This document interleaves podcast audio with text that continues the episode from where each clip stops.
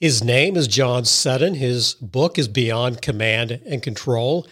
And in this conversation, we learn about what action is worse command or control. We will also hear about failure demand, the opposite of command and control, the destructive nature of setting targets, and the bad and the ugly of budget management. John Seddon, his book is Beyond Command and Control. That visit is coming up next here on CFO Bookshelf.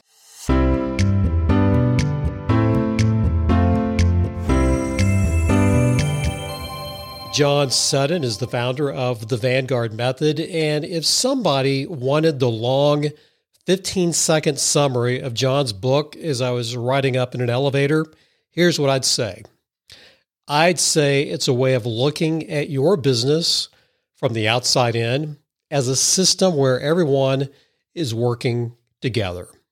I wanted to know if I got that synopsis correct uh, I would just say, uh, well, I think it's a better way to make the work work. Uh, you know, that might cause a little curiosity. You know, it's interesting listening to what you're talking about. You know, when you consumed, you know, everything that I published. Well, you know, that's a, that's a great. I mean, if you were a chief executive of a big company, uh, then you'd probably become a client because you've shown curiosity. You know, the curious person goes and finds out more for themselves, and you know that's a lot about how our work comes.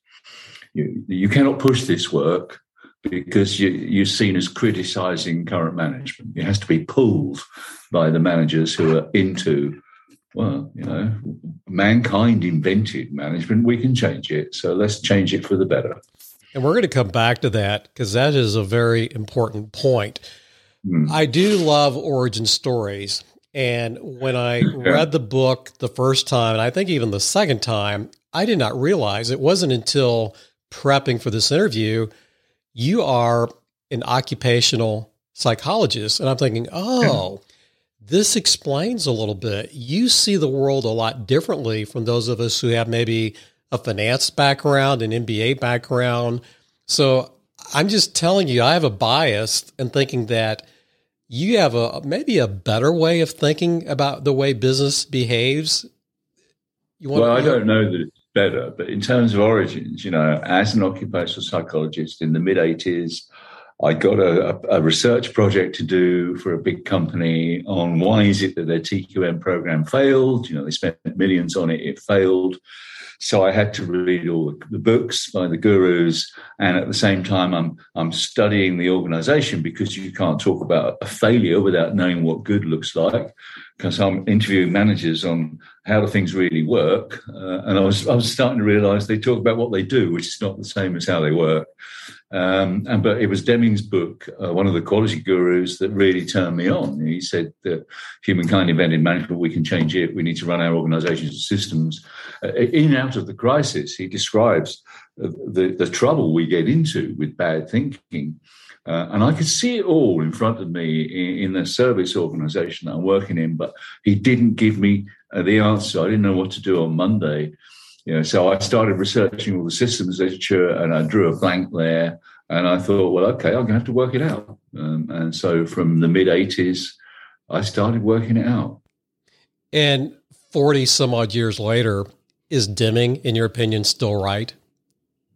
Oh, yeah. Yeah. I mean, uh, you know, if you were to ask me um, what was the only book I would recommend, it would be Out of the Crisis. It's a must read book. And there's going to be one of those bullet points that we're going to talk about a little later if we have time. Mm-hmm. It has to do with targets. You bring up targets in the book, yeah. and and I've yeah. got I've got a very I would call it a provocative uh, question to ask you. Hey, before we yeah. get in before we get into the book, yeah, let's assume you're doing a TED talk or a TEDx talk, you're some mm-hmm. event where the audience doesn't know you that well. And let's say you start out your presentation with a question. And your question is, in your opinion, what is command and control? I actually want the answer to a second question I'm going to ask, but I need to set it up with this one. So you ask the audience, in your opinion, and you open it up, what, yeah. in your opinion, is command? What will most people say? Well, I don't know. I, I, I, do this. I get a show of hands. You know, how many how many people think, you know, the problem with command and control is is the command word that bosses are too bossy. And you get quite a lot of hands. And you say, well, how many people think it's the control word? And you get very few. Well, you know, and this is this is part of the sort of popular myth about management that it's all about people. No way. It's all about the system you know. And i know there are times when bosses ought to be bossy but the problem with command and control is the control word. How we design and manage and control our organizations that's the problem. And the reason i had to ask this question john is is i have studied your book and it's a book mm. i highly recommend uh, to people i work with. I need you to maybe help shift my mind a little bit the clients that you get, you talked about push pull.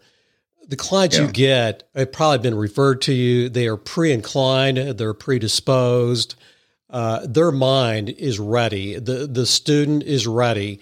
So if there is a little bit of a control mindset, they're probably ready to let it go. The question yeah. I've been dying to ask you since I knew we, we get to do this interview is there are some people that that control there, there's there we've heard the term control freak and even yeah. though i do believe that undoing control is a cognitive uh, ability because we choose to control we choose not to yeah. control yeah. so it's cognitive but there's also that that instinct some people just naturally want to control yeah how do we how do we deal with people or do you just walk away well, do we what's the what's the solution well, to people. Well, if, you know, if, that, if I get that behaviour in front of me, if I'm feeling rather chippy, I might say, well, I'm offering you an opportunity for you to go into your organization, understand how your current controls are not controlling. In fact, they're making performance worse. Now, are you up for that? The more general point, though, Mark, is that most of our work comes on a pool basis. A lot of it is previous clients. They know what we do. They know how it works. They they know it's fast. They know it needs facilitation or organization. You know, we don't do it. We get them to do it. That's how they learn.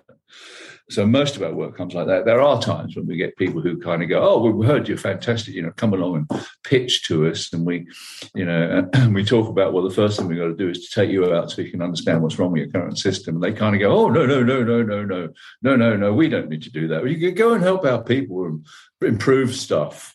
Uh, and then we say, well, no, in which case we can't we can't start because if we start like that, there'll be a train crash, and we don't want to be part of a train crash. You know, basically you are the problem. Uh, and if you're not prepared to rethink management, then there's no point in us working with you. Do you have a favorite definition of command and control in the workplace? Oh, yeah. Well, I thought, you know, I think probably what I ought to do is read the definition in the book. Um, okay, command and control management is a top down perspective in which work is divided into functional specialisms, decision making is separated from the work, Measures in use are related to budget and arbitrary. Uh, management's role is to make the numbers and manage the people. Workers' motivation is assumed to be extrinsic characteristics, and the attitude to suppliers and customers is contractual. That's quite a long definition, but it's a good operational definition. I mean, the, basically, the whole ethos of command and control is control. Uh, and the approach to change is let's have plans benefit analysis, project management, and all that malarkey. I want to say something to the listener is when you get the book, you will see what John just read in a list of bullet points. Uh, I've highlighted every one of those bullet points. There is one of those bullet points. I think it's very subtle. It's very subtle. And it may be, John, the most important bullet point. Mm-hmm. Um, yeah, managing by the numbers, yes, that's we get that. But one of the subtle comments is when the decision making is separated from the work. Mm-hmm. To me, yeah. that is neon lights, exclamation mm-hmm. points, stars. Mm-hmm. Do you agree with that? Absolutely, absolutely. And those decisions are made on the wrong information. It's all it's all cost based information. It gets you into deep trouble. And what would you say then is the opposite of command and control? If we've got that list, what would be the opposite? Right. And by the way, I, I already have I, I I right from the book. I have something that I believe is the opposite, but I want to hear from from you. Okay, well, I could give you a test, you know, as you've read the book, but it's a well, basically instead of top down, the perspective is going to be outside in. And instead of designing work in functional specialisms, you're going to design against demand. Um, so it's all about how how you understand demand from a customer and design a system that can deal with that demand in the most efficacious way. Uh, and the extraordinary thing is that when you do that, your costs fall and your customers are happier. All right. Then uh, instead of controlling it with the budget, you need work controls, controls that tell you about how well the work's working, and they're used where the work happens. You know, so uh, the attitude to customers is not contractual. The attitude is what matters. Okay, and the attitude towards suppliers is you work as part of our system, and we're going to teach you how to work as part of a system. So those are, those some of the basic differences. Of course, the other main difference, which we shouldn't ignore, is that when you move to a systems design, you get rockingly good numbers. Uh, and the interesting thing is that uh, you know uh, that, that your numbers are going to improve. You know the direction, but you don't know the scale. You never know, but you end up with numbers you never would have put in a plan. You know, so it doesn't require any plan.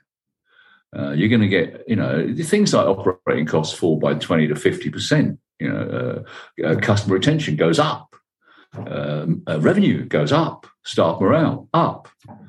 Uh, you know, what's not to like?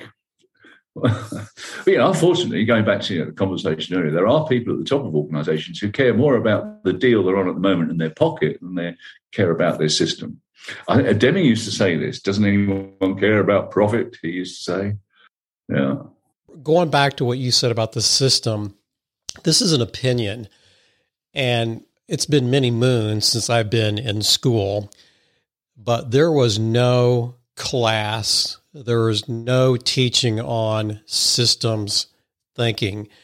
I don't know if MBA schools like Harvard or uh, your top business schools, let's take Oxford, do they teach in business systems thinking.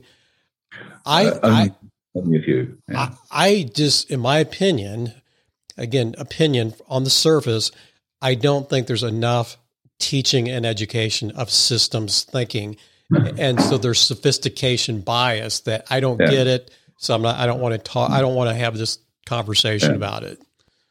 Well, that's true. I mean, and you, you know, what, you think about 100 years ago, you know, there's a great discussion about what, what's the MBA going to be about? Is it going to be about artisanship? So, so people need to know a business to manage a business, or is it going to be more generic or general? And of course, you know, they chose generic, they chose finance. So we school managers, organizations should be run by the finance function. It's completely absurd. Right. Um, but that's what we teach them, and we teach that in MBAs. You know, I have taught on a lot of uh, MBA programs, but it's like a you know, it's, a, it's like a small special session. You know, let's have something a bit wacky and different. It's not core. Um, I think there's been a bit of a renaissance of systems thinking in general in the UK and in Europe, but you know, uh, there's a lot of different systems thinkers.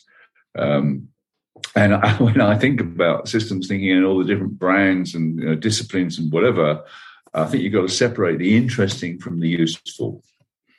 And it, a lot of it is interesting, but it won't help you very much. And I, and I would just say for, and we're going to move on, but for anyone who is intellectually curious or has some passionate curiosity about learning more, I would mm. say start out with the book, The Fifth Discipline.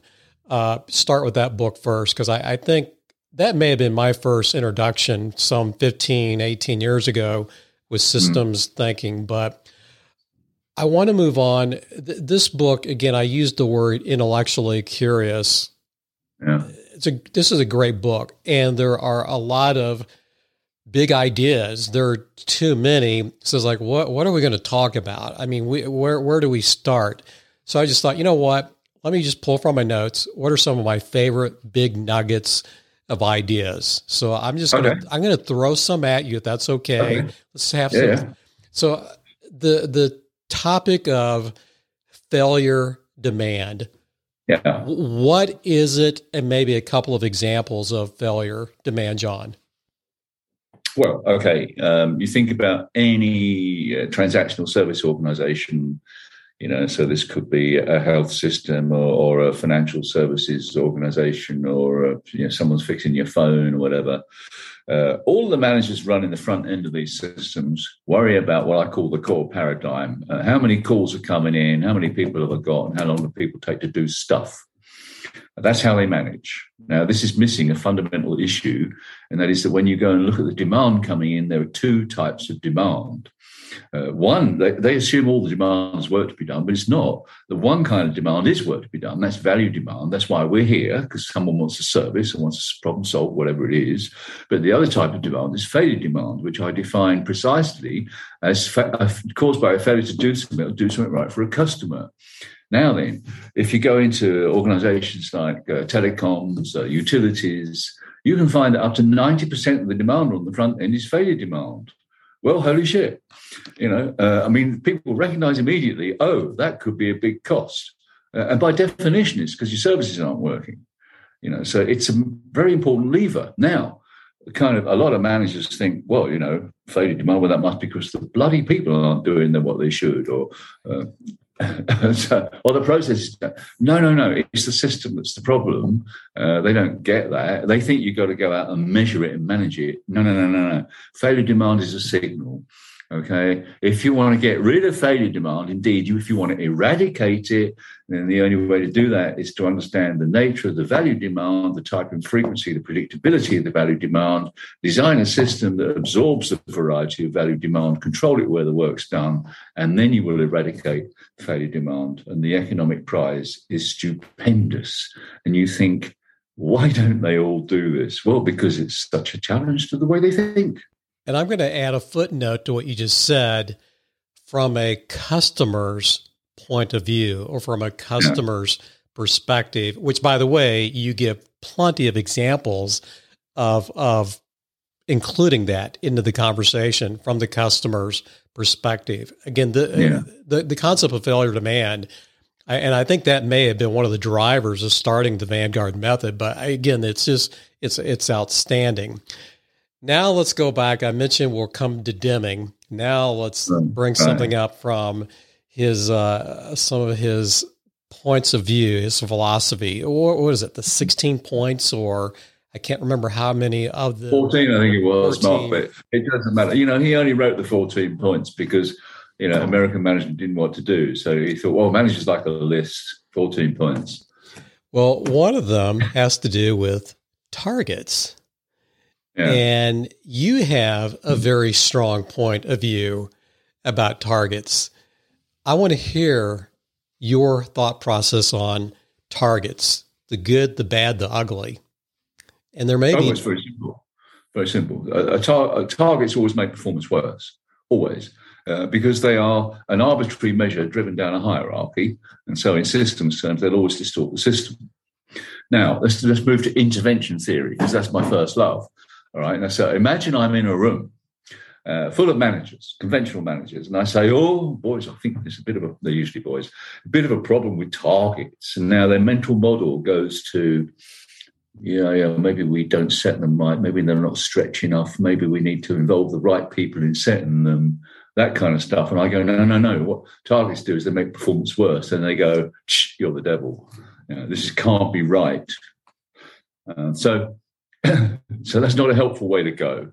Uh, but you know, part of the work, the way the work starts, if they're working with us, is they get out and understand that that's true. They get out, study things. We get them to see things they would not believe possible, um, and then they get it. Uh, and then from there, you know, they start to be energized to think differently about the problems they've got.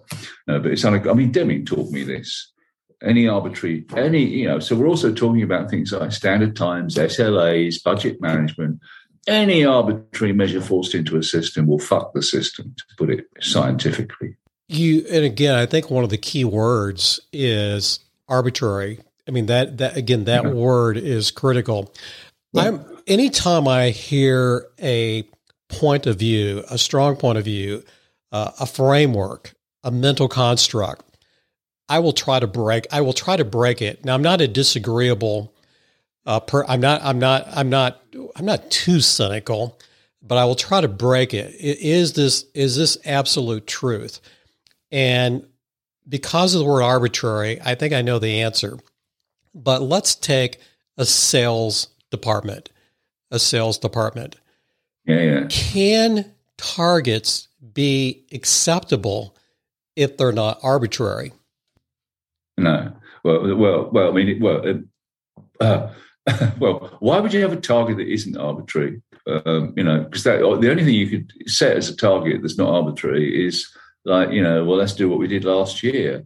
Well, that's no good, is it? Uh, but let me talk about sales departments. You know, um, you know, what you find with targeting sales departments is that it drives people to sell what the bosses want sold. Uh, you know, products and lines and, and blah, blah, blah, blah, blah. It doesn't help you serve customers because you know it's not fitting the demand that we're getting from customers. So, so I mean, for example, just one example, we, we work with the second largest uh, in, uh, insurance company in Denmark, where and this is about life products. Uh, and the first thing we had to do is to help the leaders study to understand how the system was sub-optimizing performance. And in this case, it means getting away from customers who could have bought something. Okay. Uh, and when you understand customer demand and move the expertise to the front, so you can effectively underwrite according to people's needs and give up this stupid idea you've got to sell this product and that product, sales went up by 35% in the first year and you know, and they're getting more customers, and the customers are buying more product because well, why? Well, because they feel the whole process is listening to them and meeting their needs. So, well, there's a radical thought, isn't it? You know, but you know, you use everybody thinks you know salespeople should have targets. Well, I'm not everybody. and you, I'll tell you another really interesting thing about sales while we're on sales is, you know, we, we give people in call centers all these sales targets, and, and these call centers are generally inbound call centers. One of the things I get managers to do is to listen on the phone. It's about part of the studying work. and every time a customer buys something, I want them to consider whether that conversation represented a pull from the customer or a push from the agent. And you know what you learn more than 95% of the time? It's a pull from the customer. So why the fuck are we doing sales training with the agents? Really? You know, why don't we why don't we get them more into a pull mode? So, you know, so my first task in listening to a customer is to understand what matters to this customer, have a dialogue about what matters to this customer. Because if I can do that, then we're on the road to meeting their need. And you know, ergo, you're going to sell something. It's not rocket science, is it? No. Targets are typically tied to incentives. Yeah. Can I read a quote from the book? Which, okay. by the way, this is brilliant. I'm not going to read the full quote, it's a full paragraph, but it says, and again, this is on incentives. Psychologists know something that managers consistently ignore. Incentives yeah. systematically get you less of what you yeah. want, not more. Yeah. You kind of said that. And I want to I want to just say the last sentence in this paragraph make the numbers, get the prize, getting that, that being uh, in, in quotes, that is the prize, and that becomes the purpose. So, targets sometimes tied to incentives, and incentives can be a really, really bad thing. And we've got yeah. science to support it, right? Yeah, yeah, yeah, absolutely. But because people chase the opportunity to get get the incentive, and they can destroy the system in doing that.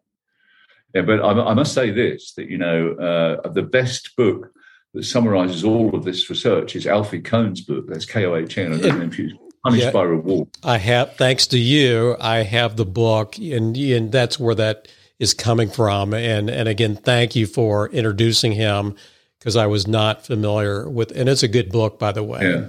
Great book. Yeah. There's a, then there's a broader point here that relates back to the work of Deming. You know that when you when you design an organisation, you don't want to design an organisation where people people are being bullied by carrots and sticks and all of that stuff.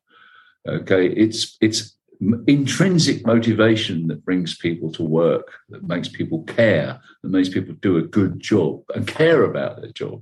Uh, and so, you know, in a systems design, because we're focused on the customer, because we're focused on solving problems, because we've got the measures to help us understand how well we're doing that, we are motivated like hell to be better at it every day.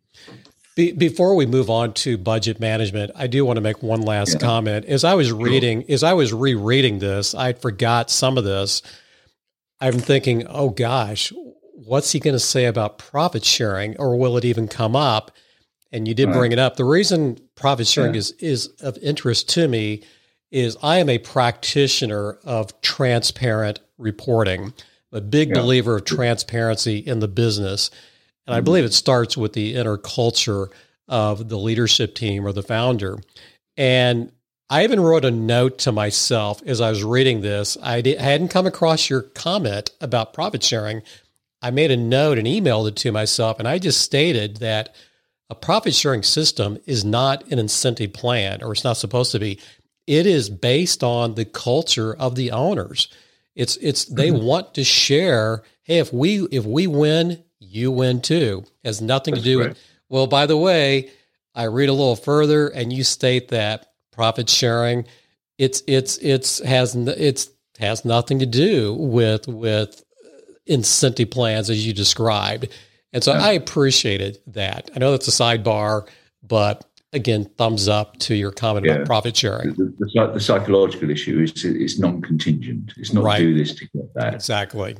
It's it's we've been successful. Let's share the joy and the money. Before we hit record, we were talking a little bit about budget management. It's either chapter three or chapter four.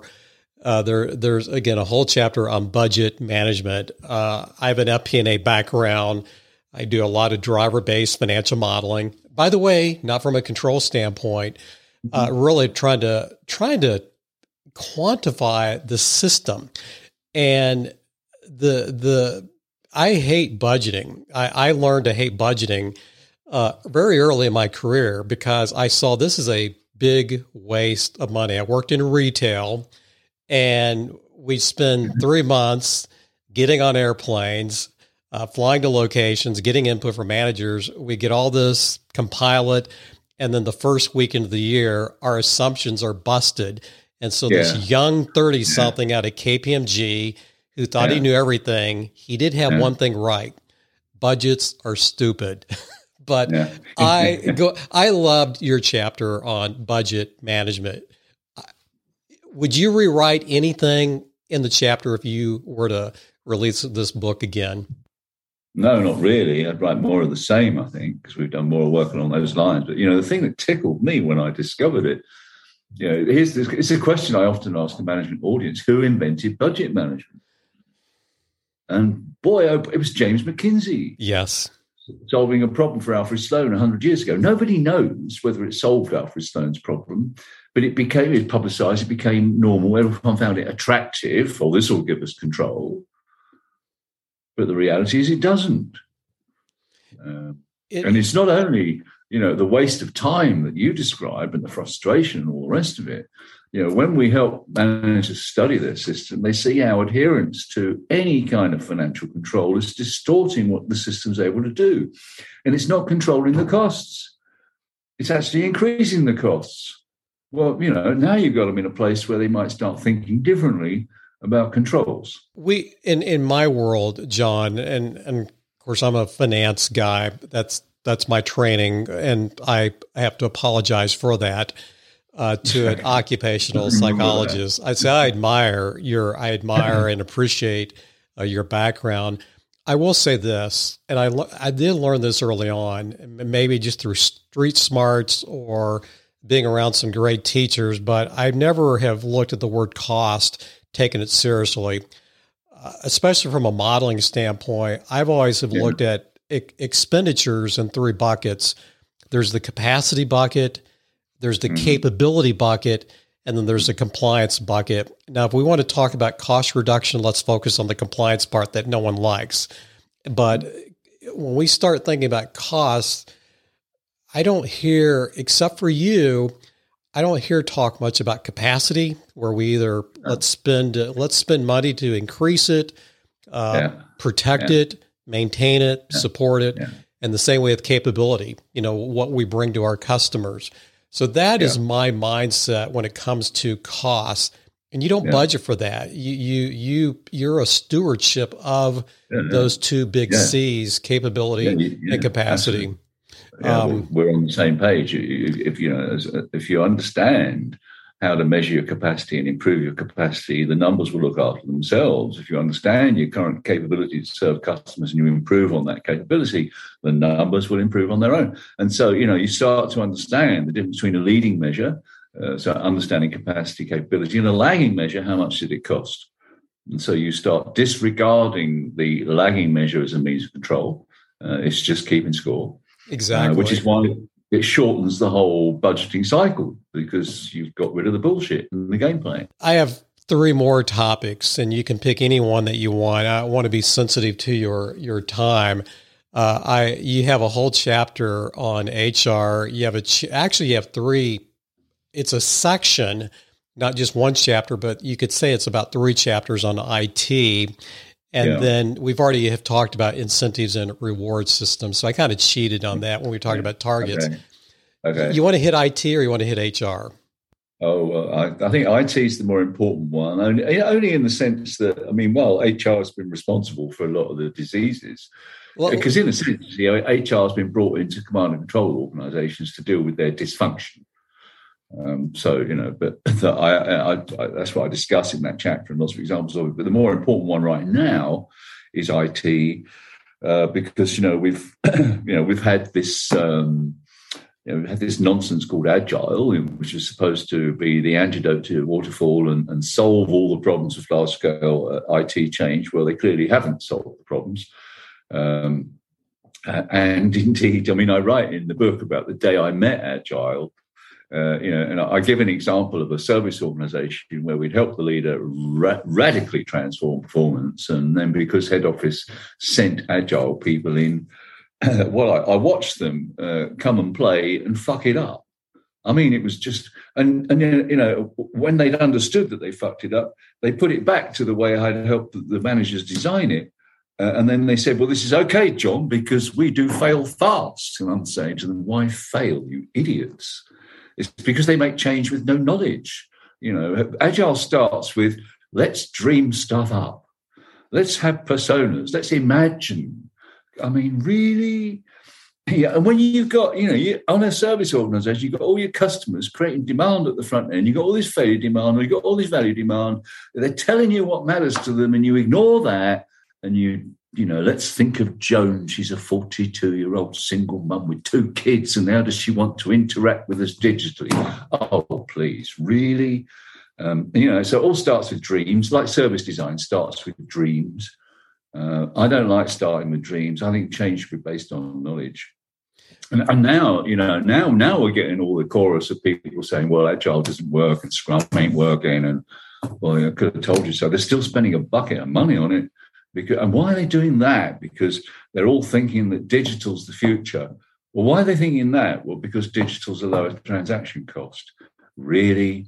So I describe in the book how so many digital services are making it worse for customers because people don't understand what a digital channel can do and can't do.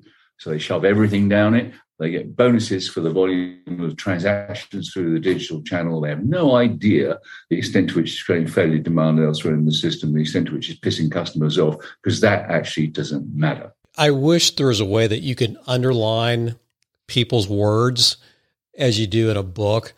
You use the word knowledge twice. And I want to bring that up because one of the hallmarks or one of the starting points with the Vanguard method is gaining knowledge first. So I yeah. that was my first as you're talking, I would yeah. just that's critical.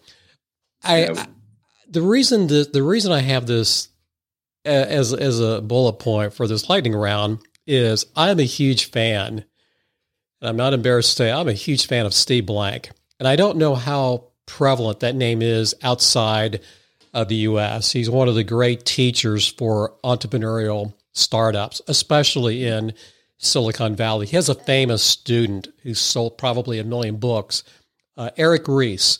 Uh, Eric took probably the words of Steve Blank and made them more accessible uh, for for people like me who have a pea-sized brain. He wrote yeah, yeah. he wrote the Lean Startup, Yeah, I know. Yeah, I read it. Yeah. Do do do you get sometimes some pushback uh, from that camp from the edge? Is there a meeting of the minds? Oh, because because well, okay. I I would think there okay. I think there would be. I would think that the agile people say uh, the the Vanguard method that that worked that makes sense. Uh, well, I've got a big following amongst IT people. Maybe we'll talk about that in a second. But you know, I, I consider the lean startup. Uh, you know, basically, it's a, it's a whole book, and all it says is when you get when you when you start something up, you better get through to test it as quickly as you can. That's yes. all it says. Yes, that's a very sensible sensible thing to say. Um, however, I get a lot of, push, lot of pushback from the general lean community uh, because the lean community is sort of a flogging Toyota in a box. Um, and Ohno, who built the Toyota system, said never sell it in a box. They'll think the brains are in the box, you know, don't codify method. But that's what they've done. Yes. And indeed, they encourage people to standardize the work. Uh, Womack and Jones, in their book, Lean Thinking, says the first thing you've got to do is standardize the work. You do that in a service organization, you prevent the system from absorbing variety, your costs go up. And they do it everywhere. Uh, these people are mad. You know, they think the magic's in. So, so I get a pushback from Lee. But let's go back to the IT thing and knowledge, because as you'll know from reading the book, our approach with IT is start without it. You know, I, I talk about IT last, not first. Exactly. Okay. So the first step is get knowledge, study the what and why performance as a system for this service. Second step, now let's improve that without touching the IT other than turning it off. Third step, now let's pull the relevant IT into this design to make it even better. Now, the big improvement comes in step two, and the solidity of that improvement is wired in in step three, and you get a more marginal improvement. But the most important thing is all the code you write gets used. There's a thing. And the IT people love doing stuff that works, so they get involved in all those steps. Get the get the study step, the redesign step, and the pull the IT step. And they know exactly why they've got to do what they do. And to me, that makes sense. I, I would just be intrigued about people who would push back and say, "No, maybe that's people who love technology more than what the customer wants, more than the system. Maybe the the technology is is tr- trying to trump the system, and, and, so it's a case where maybe the pushback, Mark, are the technology companies. You know, I've, I've been approached many times by big technology companies. They go, "Hey, we hear what you're doing. It's really interesting." And when I when I fully explained what it means to do understand, improve, pull IT last, they kind of go off the idea. Uh, well, why? Well, because it won't make so much money. And I say to them, well, no, your position in the marketplace ought to be it's a load cheaper and it's more effective and it always works. Now customers are happy. That's a bit of a radical idea for a software company. But no, they're not interested in that. You know, they make money out of selling lots of bodies. I, I want to go back to something you said on Toyota. So TPS, uh, Ohno, Lean. And, and by the way, I, I want to be transparent I I like lean. I believe in many of the lean uh, principles, but I'm yeah. using the word principles. It's to me, yeah. it's not. I'm not. I yeah, don't want to be ever uh, legalistic, but there are sure. principles I really just the whole concept of waste, and that may be my favorite concept. Is where is waste in the system? Where is waste that's keeping my customer from being more loyal, uh, more happy? But you say something about uh, uh, benchmarking I love. You don't like it, and there's a reason you don't like it. I want to answer it, but no, you get to say why. And let's do it this way. What can be unhealthy about going to observe someone that's effectively doing TPS, the Toyota production system? They go home and let's implement it. What is unhealthy about that, John? Well, the the problem occurs that your mental model could get in the way of what you see. That's basically it. I mean, this happened. This happened. Remember, in, in, in well, you probably know this is a UK thing. You know, in the 1970s when Margaret Thatcher was in power, uh, the early 80s, and no, it was 70s. She sent a load of people over to Japan to find out about the Japanese miracle, and that was what created TQM in the UK. Those people who visited didn't see the thing that they needed to see. They saw the physical manifestations of people solving problems. They didn't understand they're working in a place that's understood as a system. Um, you know, and you get the same with industrial tourism, as I call it. Uh, you know, might call it benchmarking. I call it industrial tourism. But they go along and they they look at it and they go, "Well, that's kind of weird." Uh, it might be better with a few targets, and that you know, whatever. Yeah, I'm going to pla- uh, I'm going to plagiarize that term, industrial tourism. I that yeah. that that that that's a good one. You need to trademark uh, that term. I I the whole the, the what you just said I like it. It's you said it very succinctly.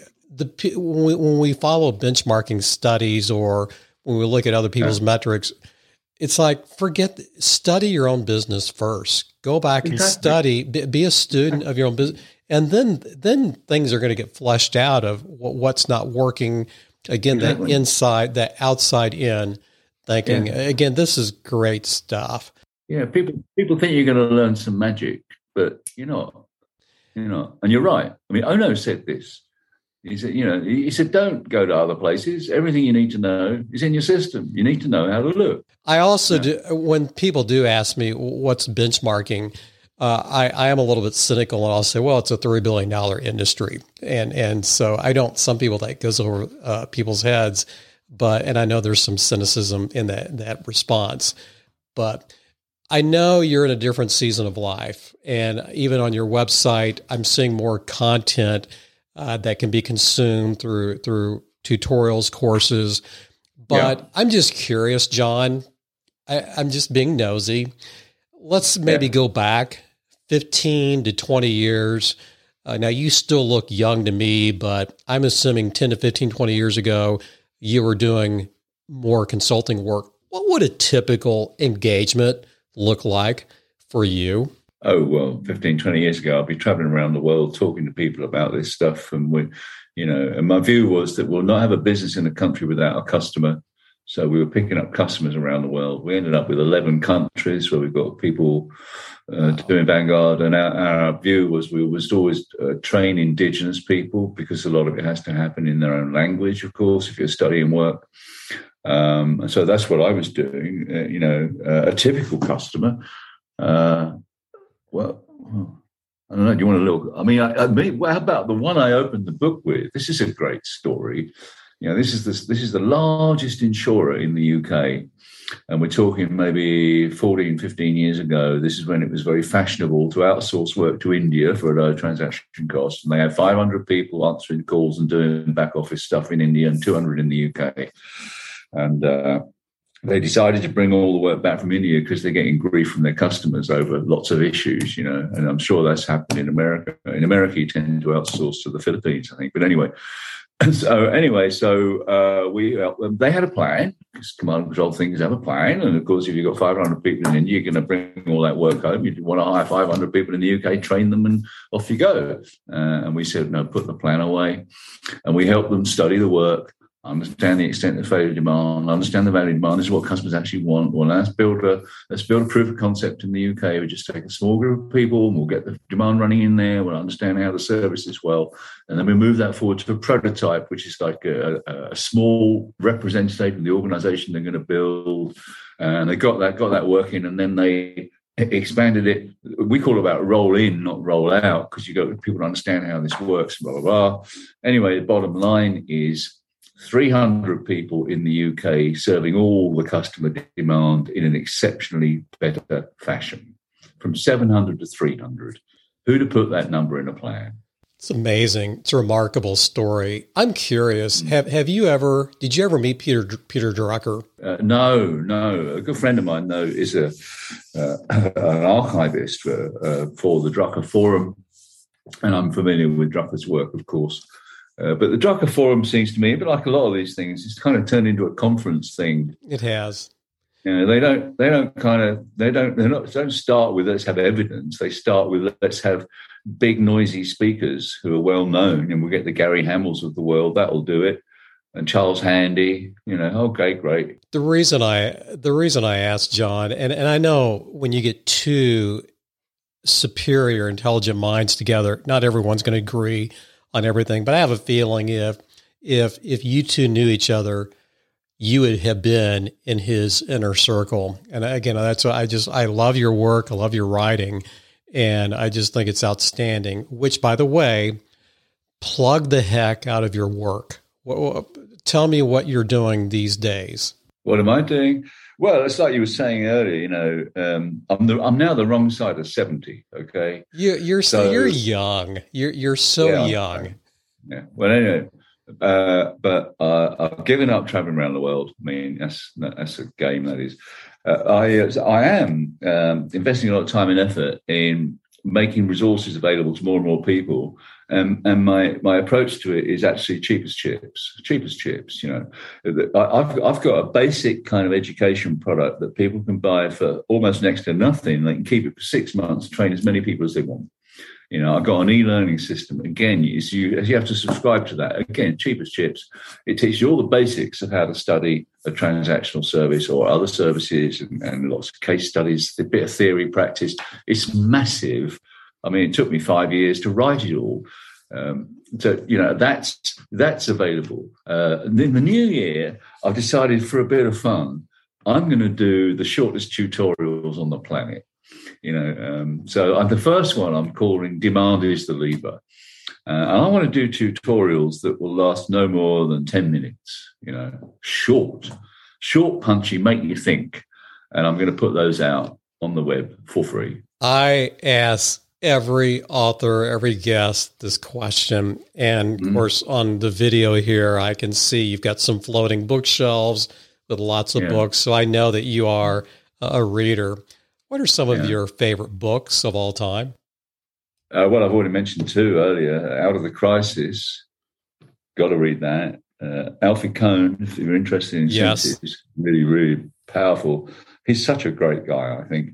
Uh, actually, much better than uh, Dan Pink, uh, in my view. You know, Dan Pink has picked it up and done the same thing, but Alfie Kohn is the man. Uh, I like reading Russ Ackoff, um, he's amusing. He's American. Well, he was American. He's dead now, sadly. Uh, and uh, you know, just don't be fooled here because you're going to see. You know, there's a lot of books behind me here. It doesn't mean to say they're any good, but it just means I read. I think that's amazing. Again, John, this has been an honor. I when you said yes, I just I was stoked. I was so thankful. And again, this is a brilliant okay. little book my disappointment is I don't know how well recognized you are in the United States, and if that's a true statement, that's a shame. But I'm I, I will continue promoting you indefinitely because I love love love this book beyond command and control. Well, that's very kind of you. Thank you, and I, I'm honored to be part of your podcast series, and thank you for that. Um, and you know, I would say to your uh, the American audience that you know what uh, what I know a lot of Americans do is they get the uh, the, the, what do you call it? You know, when you speak a book. Uh, oh, the audible, the audio version. Audio. See, thank you. So you see, this is age is getting to me. Uh, so you know, they write to me as they're driving along in their car. They're listening to the audio book, and I had to do the audio book because the book has a bit of attitude in it, and I couldn't get anybody else to have just my attitude. I'm sure you understand. And and by the way, I'm not saying this just because I'm speaking to you, but I did. There's about 15 videos that okay. I want to just get. I want to get his vibe, and yeah. you are an excellent communicator. And even though again you're in this different season of life, and even though you may not be traveling uh, I am glad that you're doing something where you're behind a mic. You have a great voice. You have a great communicator. You're a great communicator, and I just like the way you bring things across. You, you, behind your back, I can say this guy's a likable expert. You're very sweet. Thank you very much. If you've met me when I was 27, you would understand that I wasn't a great communicator. It's just a lifetime of having to work at it. And I'll tell you what, Mark. You know, you know, I've, I've got to, I've got travel to Europe. I still travel a bit in Europe, and I've been asked to go and do some speeches. I love preparing things for a particular audience, and you know what? It's part of the discipline, I still prepare. I still rehearse because I think my job is to get up there and give them something that will make them think. Again, thanks so much, John. My pleasure. Very nice to meet you, and thank you for doing this.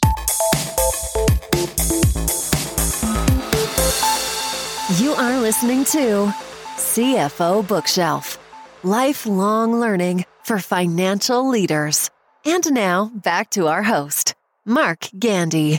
John Seddon, again, the book Beyond Command and Control. The book will only take you two to three hours to read. I have a feeling you'll read it more than once. During the conversation, it's in the book, it's about budget management. And it reminded me of the book Beyond Budgeting. I think it came out in 01, 02.